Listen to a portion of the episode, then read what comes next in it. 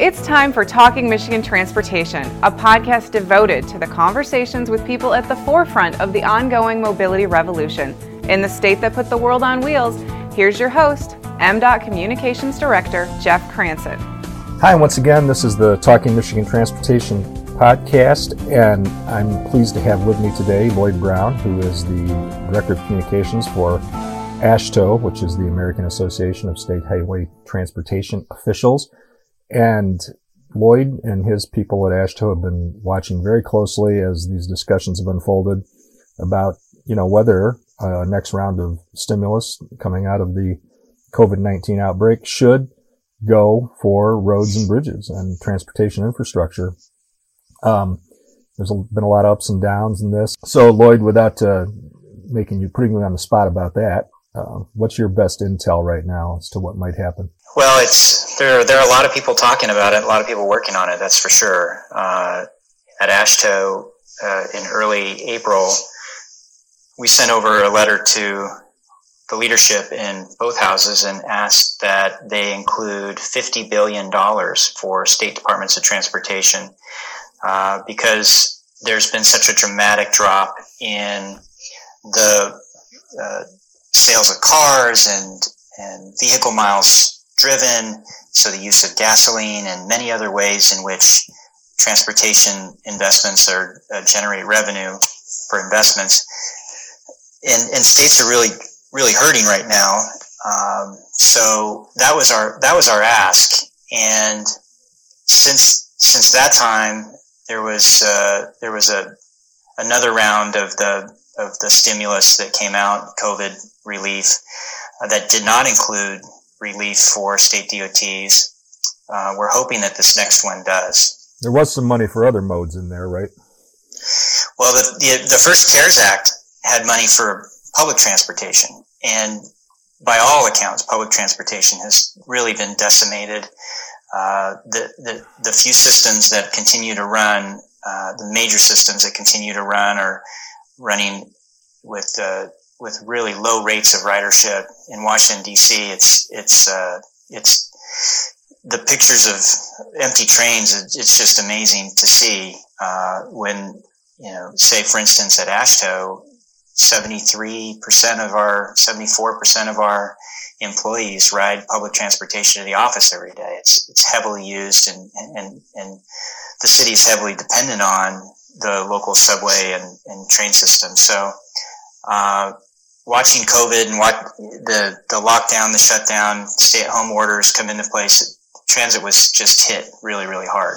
And you and your but colleagues are all working from home, right?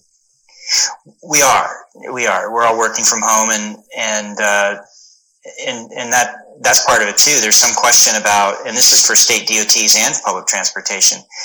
Uh, as we see states come back online and start to loosen up some of the restrictions and uh, there's some serious questions about are we going to see the kinds of congestion that we saw before? Are people going to find that working from home actually was okay and that uh, the workplace as we know it um, is is changed forever? So lots of questions about that in the long term, and that sets us up for you know the the 50 billion ask was was really to help state DOTs their loss of revenue over the, la- the, the last couple of months and looking forward to the next 18 months. So basically through the end of the next federal fiscal year.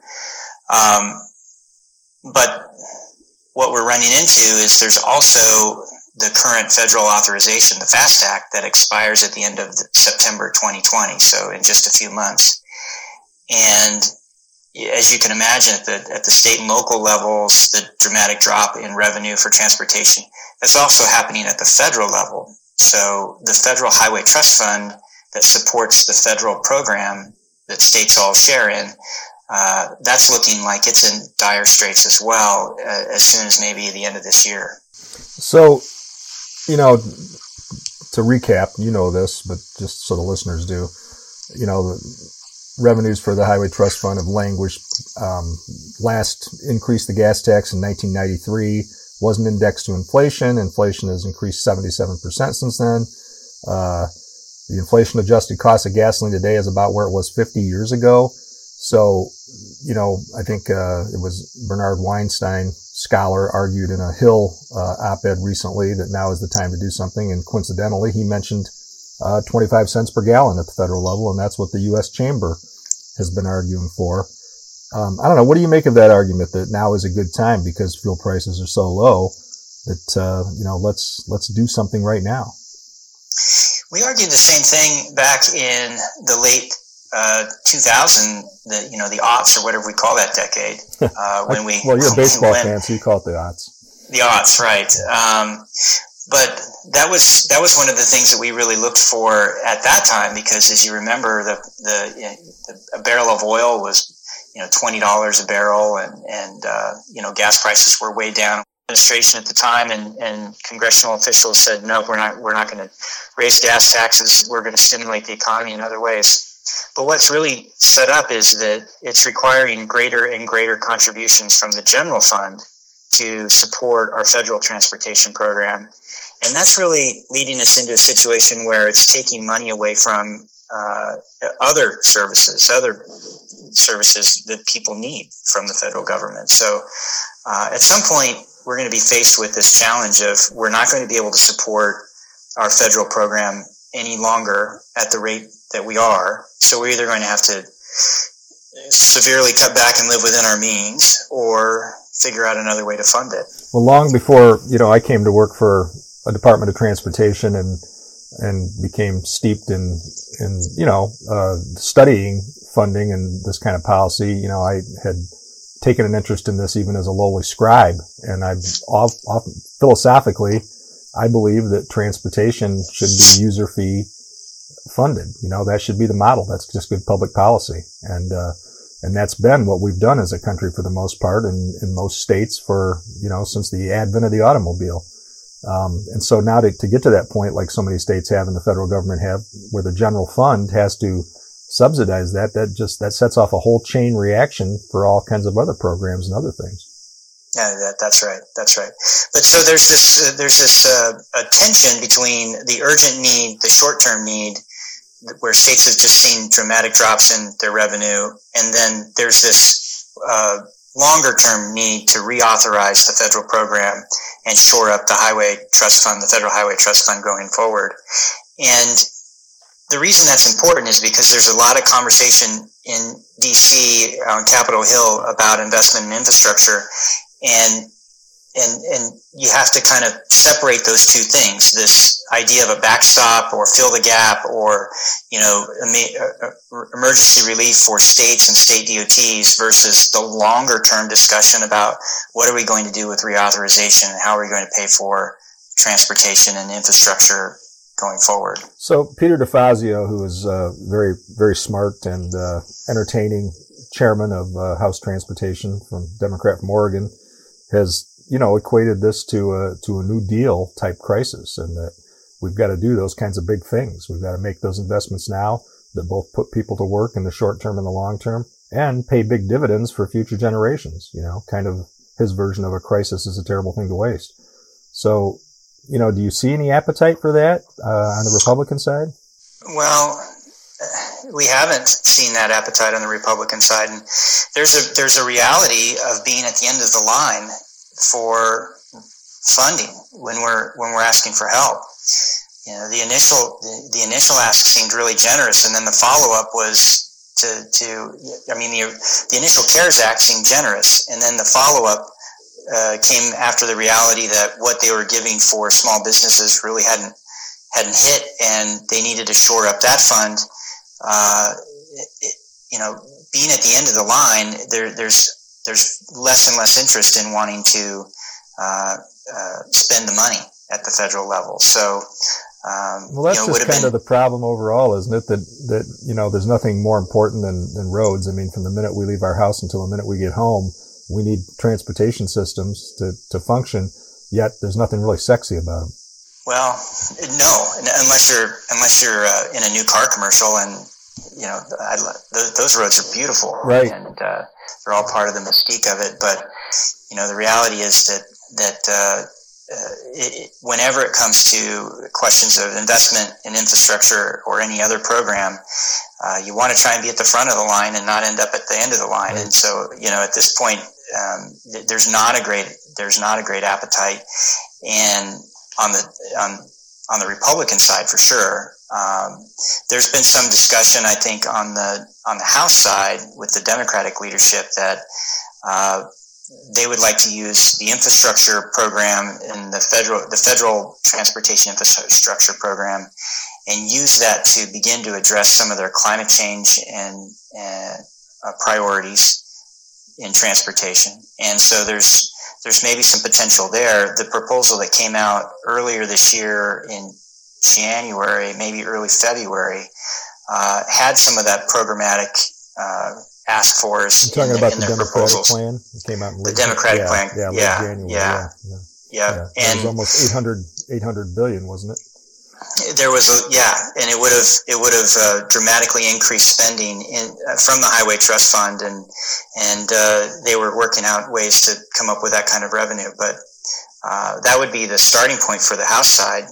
Um, the the Senate side was uh, the EPW actually passed a bill and and uh, had sent it over sent it off to the floor. Um, like or, or not to the floor, but it had passed a bill and it was waiting to be put together with the the other portions of the transportation. Um, but theirs was much more in line with kind of continuing the themes and continuing the programs of the of the current FAST Act. So. Um, well, didn't you, guys, didn't you name your organization to begin with double A so that you could be at the front of the line? we we probably did. I, am not sure. That was 1914, so that was a little before my time. Wow, I didn't realize it went back that far. Well, I guess right now the, the best we're hoping for is this talk about $50 billion. I know that uh, MDOT wrote a letter to our congressional delegation, you know, urging them to support at least that. Could you talk a little bit about what that would do? Yeah, it, we, start putting the story together around the country, and we are talking in generalities, but when you really listen to state leaders in Washington state, they're talking about losing $100 million a month in revenue uh, that program, you know, is just not sustainable without some kind of uh, investment. And you know, similar types of stories in North Carolina, they're they're they're telling the same story. They're without some sort of uh, urgent backstop. The line in the newspaper the other day was uh, they're gonna they're gonna close up and go home and keep just only their barest essential uh, people on the job to keep people safe. But uh, everything else is going to shut down. Missouri's in a similar sort of situation. Now, there's a handful of states that, that are saying, you know, we're, we're probably good if everything starts back up. But for the most part, uh, we did a, our association did a survey of state DOTs earlier this month and, uh, or I'm sorry, back in April. And uh, you know the states are states are really really hurting. So that's what this uh, the fifty billion dollar ask is based on a thirty percent reduction in in revenue averaged out across all the states and and applied over the next 18 months and would probably go through the traditional formula in terms of how it would be dispersed there is some discussion on that absolutely uh, you know there there the traditional formula seems to work. I mean, it, it maybe isn't the most perfect way, but it is. It's uh, it has served its purpose over the last uh, you know 25 or years or so since it was last updated. You know, the states have had a little bit of practice with this, with the various uh, government shutdowns, or you know, coming to the brink of government shutdowns the past several years, um, and you know that's probably made a lot of people I know it has at MDOT really look at uh, how they manage that, that cash flow so that they can be prepared if any given day Congress fails to uh, reach an agreement and for, you know, a few months at a time, federal funds stop flowing and we still gotta, you know, keep the program going. So that, that I mean, that, that's, that's by no means the kinds of crisis we're talking about here, but it at least uh, should have put that on people's radar. Uh, yeah. And, uh, you know, when you look at, at the percent of federal pro, when you look at a state DOT and say, okay, how much of your overall program is supported by the federal government? A state like Washington is somewhere around 20%. I mean, it changes year to year, but you know, it's, it's not the, the largest portion of the program.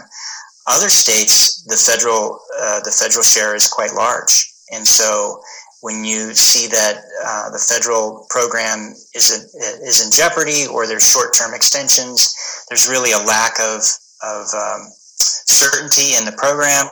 Then you start to have state DOTs begin to delay projects or not move forward with large projects for fear that they'll be in a contract situation where they can't they can't pay for what they what they're doing. So uh, that begins to hit the contracting community real hard, the engineering community that that is involved in uh, helping state DOTs deliver the program. So there's a trickle down that comes from all of this.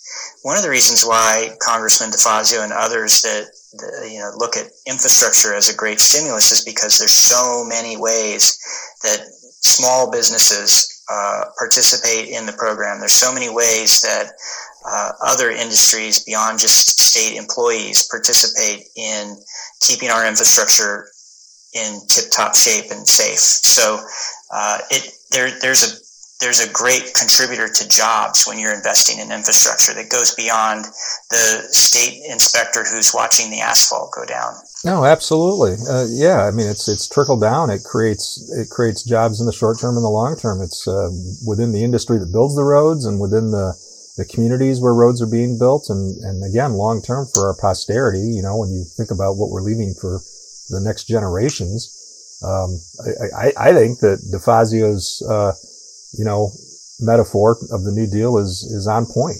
I, I think that this is the time to to make those investments, but uh, you know, that's because I probably you know do what I do. Well, we've we're sitting here in in uh, suburban Maryland, just outside of the Beltway, and my wife and I filled up the tank of gas in our in our SUV in March. Yeah, and we haven't we haven't had to fill up the gas tank again, you know, this is a vehicle that gets, you know, 25 miles to the gallon. It's a Chevrolet. It's not, you know, it's not fancy in any way, but, you know, it's not a huge, uh, you know, it doesn't get high mileage or any of that. It's just a regular old car. We filled it up in March and we're still at just over a quarter of a tank in, in the vehicle. Yeah, so exactly.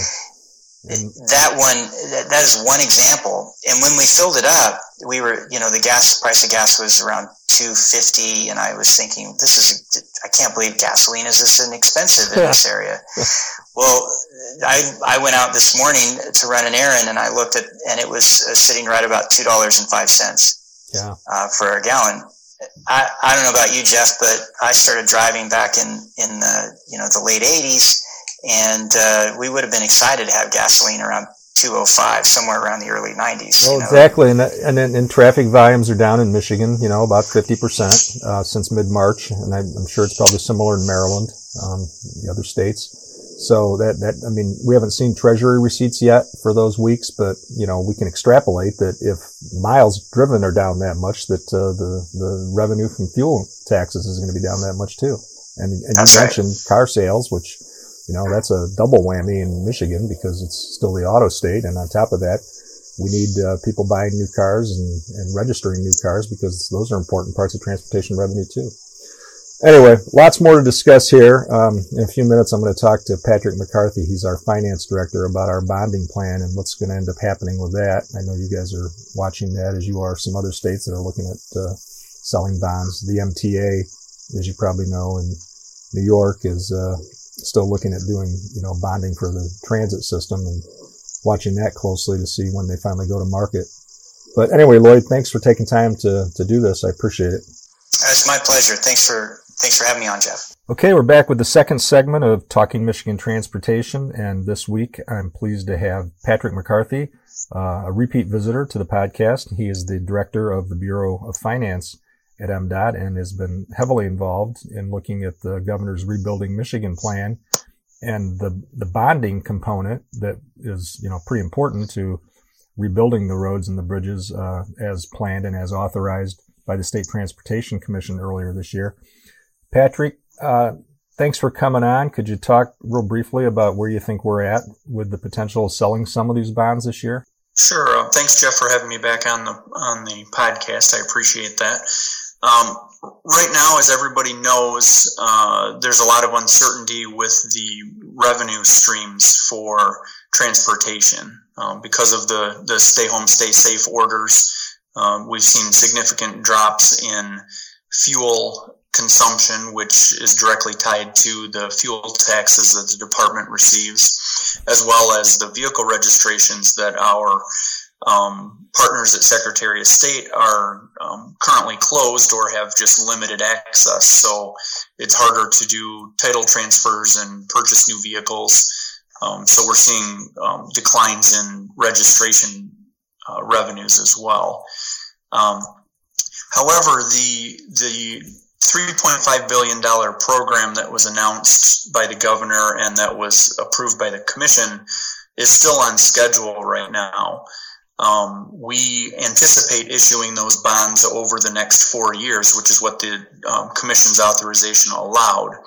And we're currently in the process of um, analyzing when we're going to need the um, bonded revenue to support the construction projects that were um, that were identified in that list of 49 projects that went to the commission.